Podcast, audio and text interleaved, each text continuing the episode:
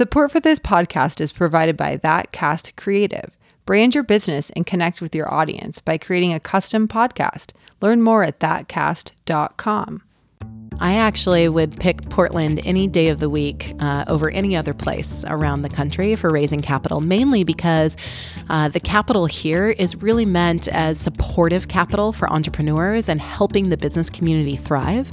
So as a part of that evolution, we won the Seattle Angel Conference, um, got invited to do a fast pitch with um, the Oregon Venture Fund now. It used to be called something different, but um, and went to that fast pitch and got introduced to a lot of the local networks here in Portland. And one of the things that I really appreciated is that there's a sense of deal sharing here. Obviously, they're competitive because each fund is different and each organization is different, but there was a lot of, wow, this is great. Are you going to think about doing your Series A? What does that look like? Let us help you walk through what a Series A actually would feel like and look like for your organization and the pros and cons. So there was a lot of education as a part of that network. Hi, everyone. Thanks for listening to the P D X Executive Podcast. I'm your host, Dan Bruton. On today's episode, we have Allie Magyar, the founder and C E O of Hub. Thanks for being on the show. Thanks for hosting me. I'm excited to be here. And, you know, events is very near and dear to my heart because that's my background as event management. I run a small series of conferences in town. So, like, your software, your tools to manage events, it's like, I just want to learn so much about it. But let's start kind of the, um, if you don't mind telling about yourself, kind of the origin story of you founding this company. Sure. Well, events are near and dear to my heart as well. Um, I have been an entrepreneur since I was eighteen, so it's twenty, almost twenty-one years. Wow. This year. Um, so my first company I started because I had a love and a passion for street racing, uh, and so I that, I'm one of the reasons like why illegal street racing, like illegal street racing. Yeah, I'm one of the reasons why on Broadway there's no cruising signs, and no one knows what that means in this day and age. But back in the day, that used to be the place. Um, so I ended up throwing car shows because I really loved that entire scene. So I started with one here at the Clark County Fairgrounds locally. Uh, one grew to two, grew to four, grew to ten over six years all around the country. So I really cut wow. my teeth on what it meant to be a trade show producer. Yeah. And I would basically do everything myself during the week. Floor plans by hand with pencils and rulers, and uh, and then on the weekends would go produce these events, and all my friends would get on planes and fly with me all over the country. So. Wow.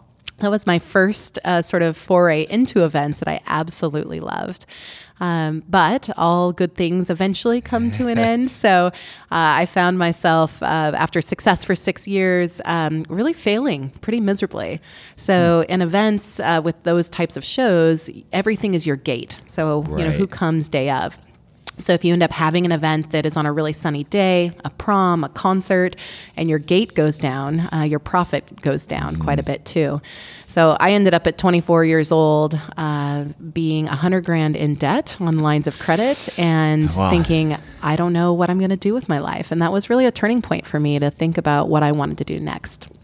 So, and then tell me about the history of, you also own a company, Dynamic Events, you're yeah. still involved. So how was that transition from, you know, there to getting into more, I guess, B two B kind of corporate events, is that right? Yeah, yeah, that's right. So I took my love of events and went to work at Dynamic Events up in Redmond, Washington.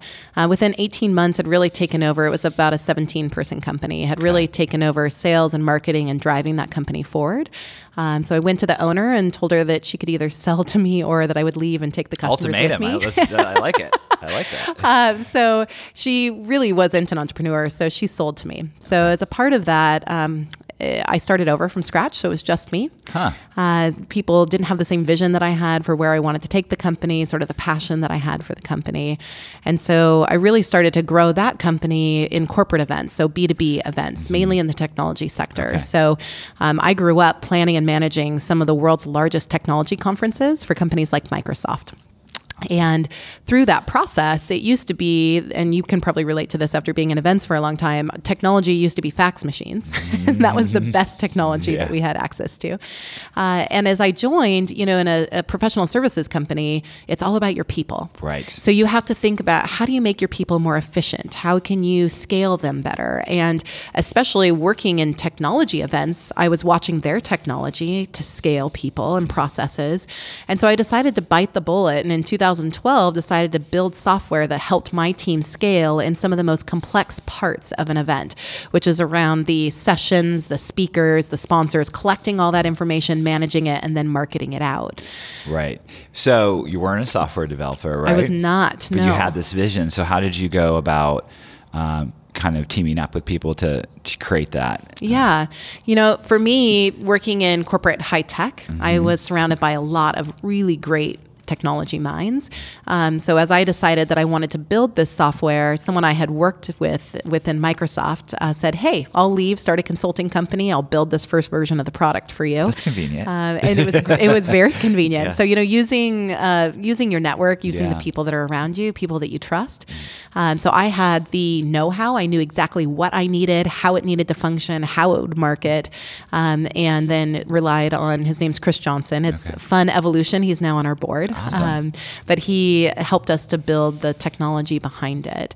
Um, so for about eighteen months, he helped us in getting that first product into market. And then he actually um, went back to being the head of Microsoft Office Development mm. um, after he built that first version, and we brought everything in-house. Great. So, you know, you, you started it. It was still kind of under this umbrella of dynamic mm-hmm. events, right? So when did you decide to kind of spin it out and, and look for, for funding? Because yeah. um, you've raised two rounds of funding. Is that right? We have. And it's it's public, right? I yeah. think, is it six million dollars or ten million dollars um, you, you've raised? Yeah. Okay. Total and, of just over ten. Okay, great. So that is your Series B. So yeah, can you tell me kind of like, okay, I want this to be a standalone company and really sure. go all in on this. Yeah, it was an interesting dilemma because um, as a services C E O, you could either make the choice to be a technology-enabled services company and have a unique value proposition, um, or you could split the company separately.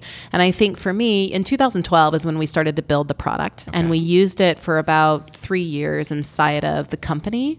And I looked at the companies and I thought, you know, really with what's going on in our industry, I could continue to bootstrap this. But a software company scales at a very different rate than a professional services right. organization. And with a background in events, I understood the need globally in, in events of a software for it like this. And so for me, it was a decision of, you know, I can grow this other company at a much faster rate. I understand our audience. I understand the pain points. And if I put fuel on the fire right now, the industry opportunity is huge. And so I decided to look at what that meant. But I've always been a bootstrapped entrepreneur, so I had no idea what a cap table meant. I had no idea what fundraising meant. Uh, so it was like getting my M B A in about six months as I really started to explore how to fund an early stage startup. And how'd you do that?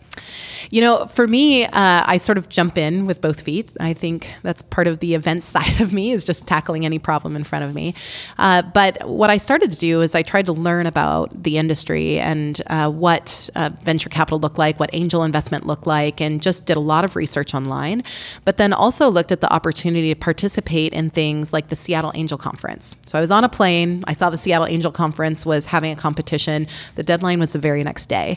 And so I emailed them and I said, hey, if I apply and I get everything in by tomorrow, can I compete? Because I really want to get this thing off the ground. And they said, there's no way you'll be able to turn everything in. Why don't you do it in the fall? And I'm like, you don't know me. You don't know my events background. I'm organized. Yeah. Um, so we did. We, uh, we submitted and we ended up going, I think the There were several hundred companies that applied, and we ended up winning first place. Wow. And through that process, you know, they're very engaged in helping entrepreneurs to be able to grow. And so through that process of needing to be able to pitch in sixty seconds, pitch in three minutes, pitch in ten minutes, and then consistently getting feedback from angels that have either been founders or C E Os themselves, or have ran major companies, or maybe are a part of venture capital.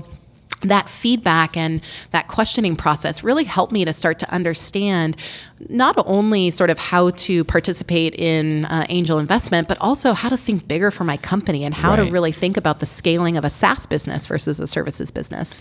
And then, so how did you, um, as far as that was your first kind of foray into pitching and winning yeah. a you know a competition, and then how did it kind of snowball into getting a Series A or sure.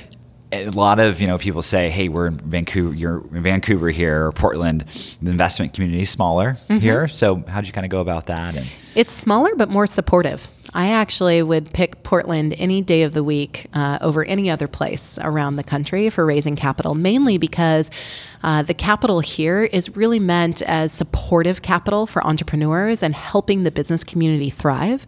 So as a part of that evolution, we won the Seattle Angel Conference, um, got invited to do a fast pitch with um, the Oregon Venture Fund now. It used to be called something different, mm-hmm. but um, and went to that fast pitch and got introduced to a lot of the local networks here in Portland. And one of the things that I really appreciated is that there's a sense of deal sharing here. Obviously, they're competitive because each fund is different and right. each organization is different.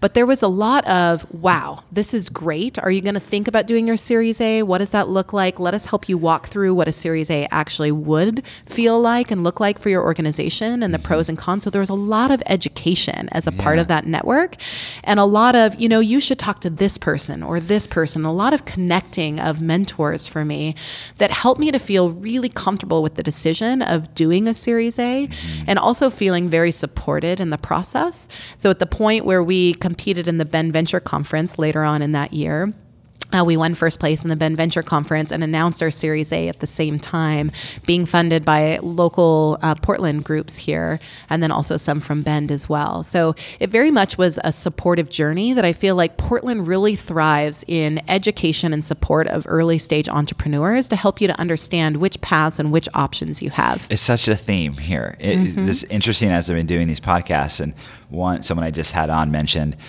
if you're like in the Bay Area and you right. have a startup idea, you're at a coffee shop and you're talking to someone, you might kind of be a little quiet. You don't want anybody here. Right. But here in Vancouver or Portland, you're loud, you don't care. Someone right. might come over. Like yeah. no one's going to steal your idea. It's right. more about they want to help. People yes. want to help. So I love that theme. So you, you raised your Series A, and let's get into kind of what uh, the platform and tools do. Sure. And this is kind of me geeking out yeah. a little bit.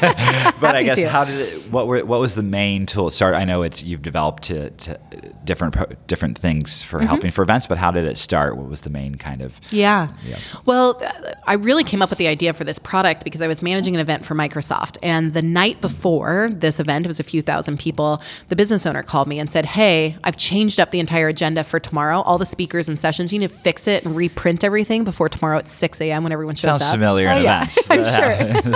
And it's like eight p.m., right? Yeah. Um, and so they kept sending me spreadsheet after spreadsheet. They couldn't figure out what version they were on. And they kept forwarding me all these emails from random people that I had to just go through this huge volume of information.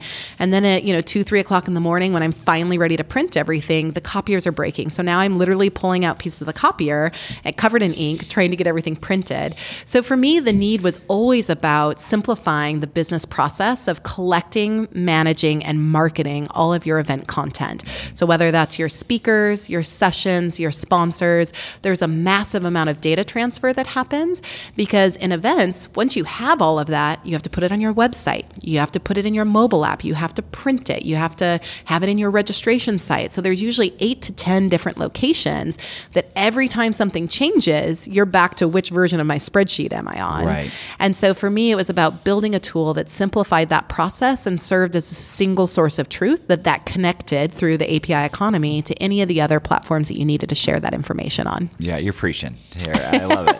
This, uh, so, I mean, some of these, your initial clients were, you know, these big enterprise clients. Yeah. But you have tools for kind of smaller meetings we and do. things too. So yeah. um, talk about those, but also maybe talk about if you, what you can share, what's next for yeah. the platform, next for the company. Definitely. Yeah, yeah you know, our tools sort of, um, we've expanded on our tools over the years, where I think in events there's an underserved market for the really complex workflows that happen. So uh, sessions, speakers, and sponsors is one element, but then also taking it a step further of, you know, at any B two B event, you're meeting with your executives, meeting with your experts, and the complex workflow that goes behind submitting requests, managing calendars, and staffing. Yeah, yeah. So we really have focused on the unique, um, complex workflows behind events to automate those, because it's an underserved market where people often Times focus more on the flashy mobile apps or attendee experiences, but miss the value behind the true marketing content that powers events.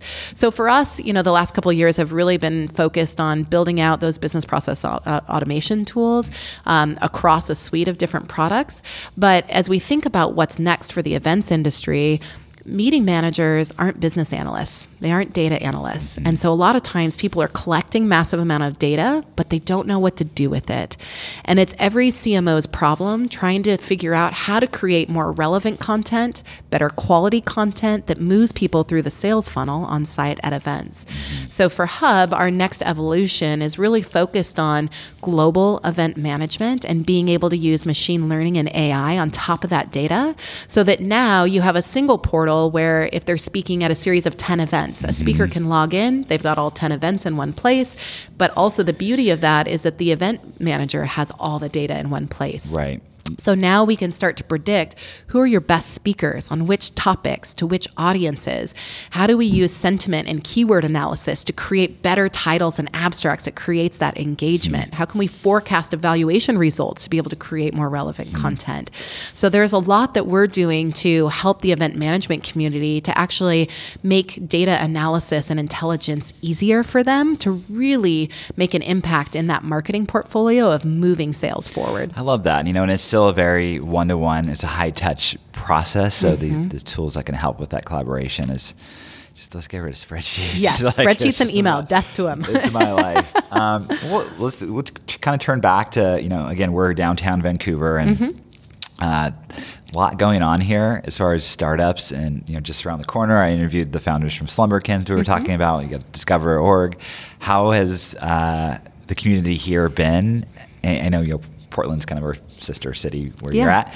Um, again, it's, I'm sure it's been supportive, but do you kind of stay in touch with them, or how, what's, collaborate, or can you talk about that? Yeah, definitely. I think it goes back to your comment of the coffee shop where people are quiet yeah. uh, versus here. It's all about empowering other startups. So, uh, you know, RealWear is also based here, and yeah. they've had a lot of traction as well. And so there's just a lot of knowledge sharing, a lot of, hey, when I was at your stage, this is what I did, and being able to pass that along to other entrepreneurs. We really don't find the competitive nature here of, I'm not going to share because maybe you're going to outperform me. Yeah. I think there's much more of a collaboration, specifically amongst the founders as well, to help encourage and support growth. I think a lot of us have a lot of passion for building up the Vancouver, Portland area yeah. and really making it a great place for entrepreneurs and for startups to thrive. And so there is a lot of community involvements on both sides of the river.